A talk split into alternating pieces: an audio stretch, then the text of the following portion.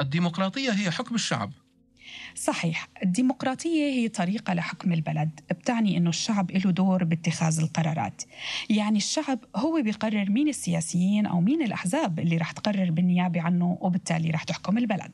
إذا فينا نقول السويد بلد ديمقراطي. صحيح نظام الحكم بالسويد هو نظام ديمقراطي. شو بيعني أني أعيش ببلد ديمقراطي؟ بلد ديمقراطي بيعني بالدرجة الأولى حرية الرأي والتعبير. كل شخص عنده حرية يعبر عن آرائه أيا كانت بدون ما يكون في عقوبة وبيقدر يستخدم الوسائل المتاحة ليوصل رأيه الوسائل مثل ال social media مثلا.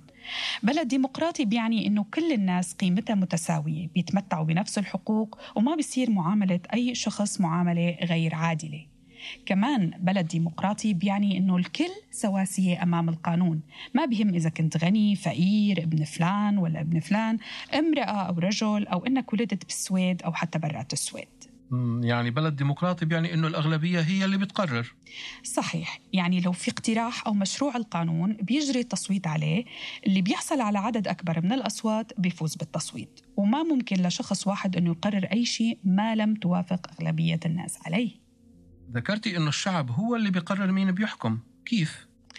من خلال الانتخابات لما أنا بشوف أنه في حزب بيعجبني برنامجه السياسي بصوت لهذا الحزب. إذا حصل هذا الحزب أو هذا السياسي على عدد أصوات بيخولوا يكون ممثل عن الناس اللي انتخبته فبيصير له مقعد سواء بالكمون أو بالريجيون أو بالبرلمان.